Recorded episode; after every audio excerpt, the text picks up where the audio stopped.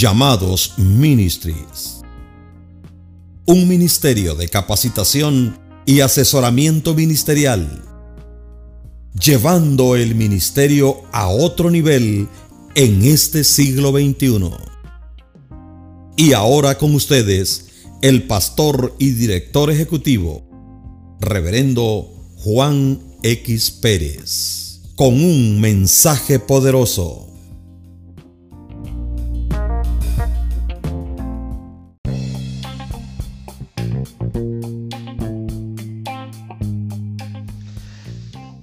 Días mundo. Aquí vamos otra vez en el nombre que sobre todo nombre, ese nombre glorioso de nuestro gran Dios y Salvador Jesucristo. Muy buenos días. Hoy es martes 9 de febrero del 2021. Como siempre estamos aquí para llevar un mensaje de aliento, un mensaje de esperanza, un mensaje de victoria a todo aquel que lo necesite. Gracias por estar pendiente de, estas, estos devocionales de cada semana. Muy agradecido con cada uno de ustedes que escucha esta grabación. Este día quiero hablarles acerca de un corazón para Dios. La escritura que hemos eh, tomado es, se encuentra en el libro de Lucas, el capítulo 7, verso 1 al 10. Dice así la palabra del Señor. Después que hubo terminado todos, todas sus palabras al pueblo que le oía, dice, entró en Capernaum. Y el siervo de un cinturión, a quien éste quería mucho, estaba enfermo y a punto de morir. Cuando el centurión oyó hablar de Jesús, le envió unos ancianos de los judíos, rogándole que viniese y sanase a su siervo. Y ellos vinieron a Jesús y le rogaron con solicitud, diciéndole, es digno de que le concedas esto, porque ama nuestra nación y nos edificó una sinagoga. Y Jesús fue con ellos. Pero cuando ya no estaban lejos de la casa, el centurión envió a él unos amigos diciéndole, Señor, no te molestes, pues no soy digno de que entre bajo mi techo, por lo que ni aún me tuve por digno de venir a ti, pero di la palabra y mi siervo será sano, porque también yo soy hombre puesto bajo autoridad y tengo soldados bajo mis órdenes y digo a este, ve y va, y al otro, ven y viene. Y a mi siervo, haz esto y lo hace. Al oír esto, Jesús se maravilló de él y volviéndose a la gente que le seguía, dijo, os digo que ni aún en Israel he hallado tanta fe. Y al regresar a casa, los que habían sido enviados hallaron sano al siervo que había estado enfermo. Qué poderosa palabra. Qué poderosa palabra la que tenemos a nuestra disposición. Esa palabra que sana, esa palabra que da aliento, esa palabra que da la fuerza, esa palabra que te guía. Y esa palabra es la palabra de Dios. Aleluya. Hay muchas cosas que nos distraen de las bendiciones de parte de Dios. Cualquiera que haya visto un desfile de una banda de música ruidosa sabe que caminar a cualquier otro ritmo requeriría fuerza y compromiso. Así pasa en nuestras vidas cuando queremos vivir para Dios y hay mucha música ruidosa que nos impide caminar al ritmo del Señor Jesús. También tenemos la presión de la sociedad e incluso los patrones de comportamiento de la vida eh, pueden impedir el caminar con nuestro Dios. Estos son poderosos elementos disuasorios para la búsqueda de Dios y de la verdad. Pero sin embargo observamos a un oficial romano del siglo I que tenía un corazón para Dios. y no tuvo temor de decirlo. ¿Qué gran diferencia marcó esa determinación? Que su siervo fue sanado por la palabra de Jesús.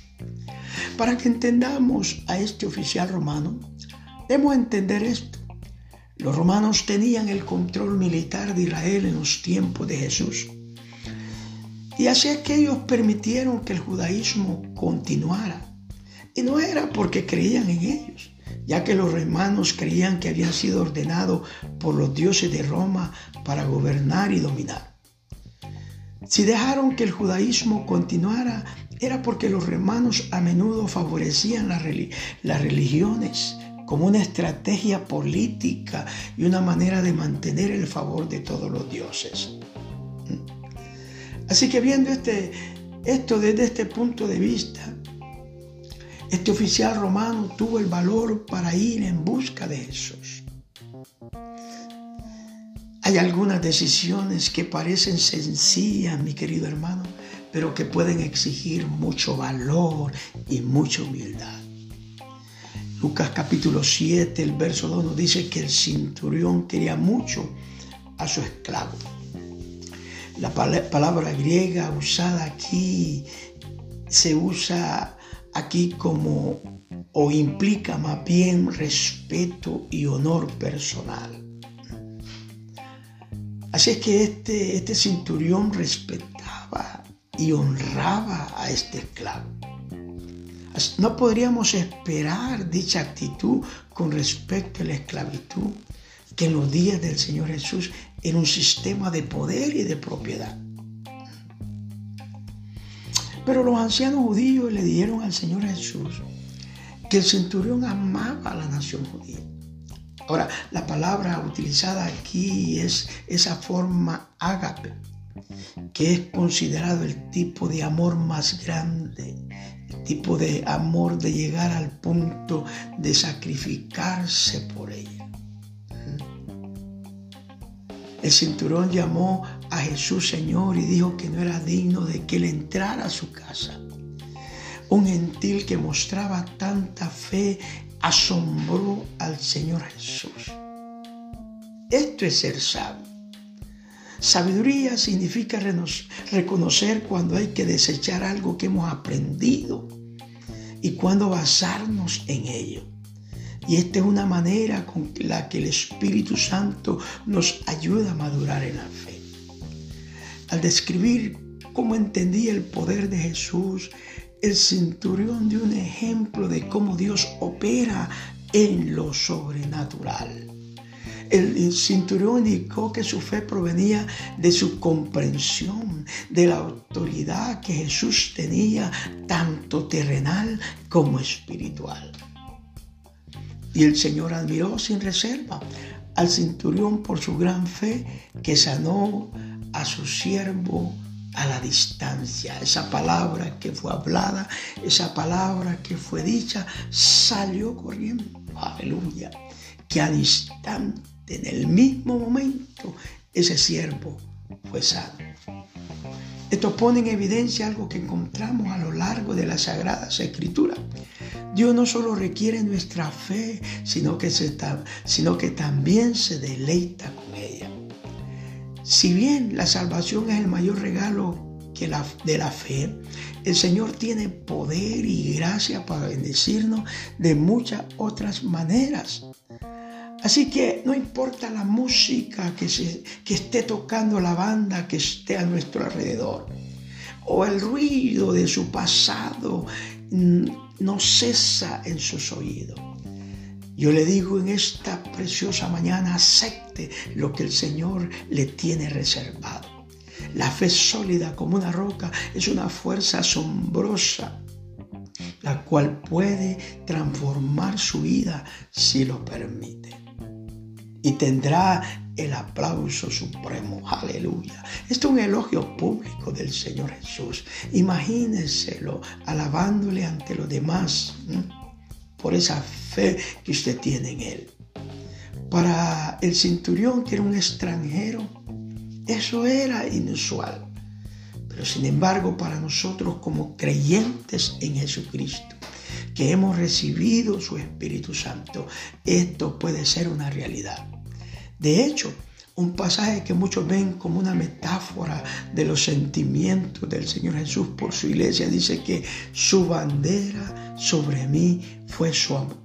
Fue amor. Aleluya. Cantares 2.4. Gloria al Señor. No obstante, la medida en que nos sentimos, en que sentimos su aprobación puede variar. Como seguidores de Cristo somos aceptados en el amado y siempre aprobados por Dios. La Biblia indica que algunas de nuestras acciones agradarán al Señor, mientras que otras no. En Lucas 7 vemos que la gran fe de este cinturión agradó al Señor. En este mundo podemos esperar que habrá un costo por defender al Señor pero una relación de amor y respeto va por lo general en ambos sentidos. Si la bandera del Señor sobre nosotros es amor, ¿qué más podemos pedir?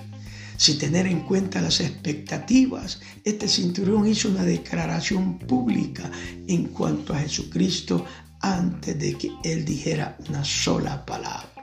La demostración de valentía, de compromiso y respeto de este oficial romano lo llevó a ver un milagro de parte del Señor.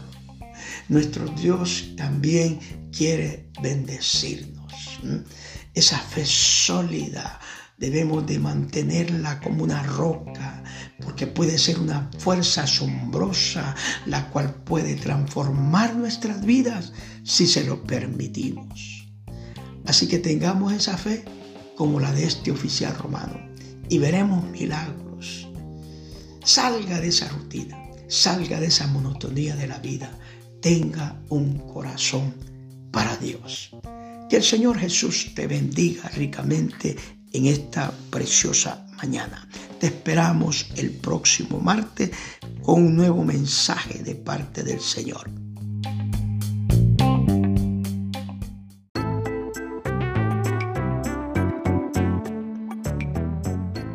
Si usted está interesado en este mensaje o algún seminario para su iglesia o recibir asesoramiento en Igle Crecimiento, llámenos al 972-697-7503. Queremos servirles. En cuanto a mí, pronto estoy. Reverendo Juan X Pérez.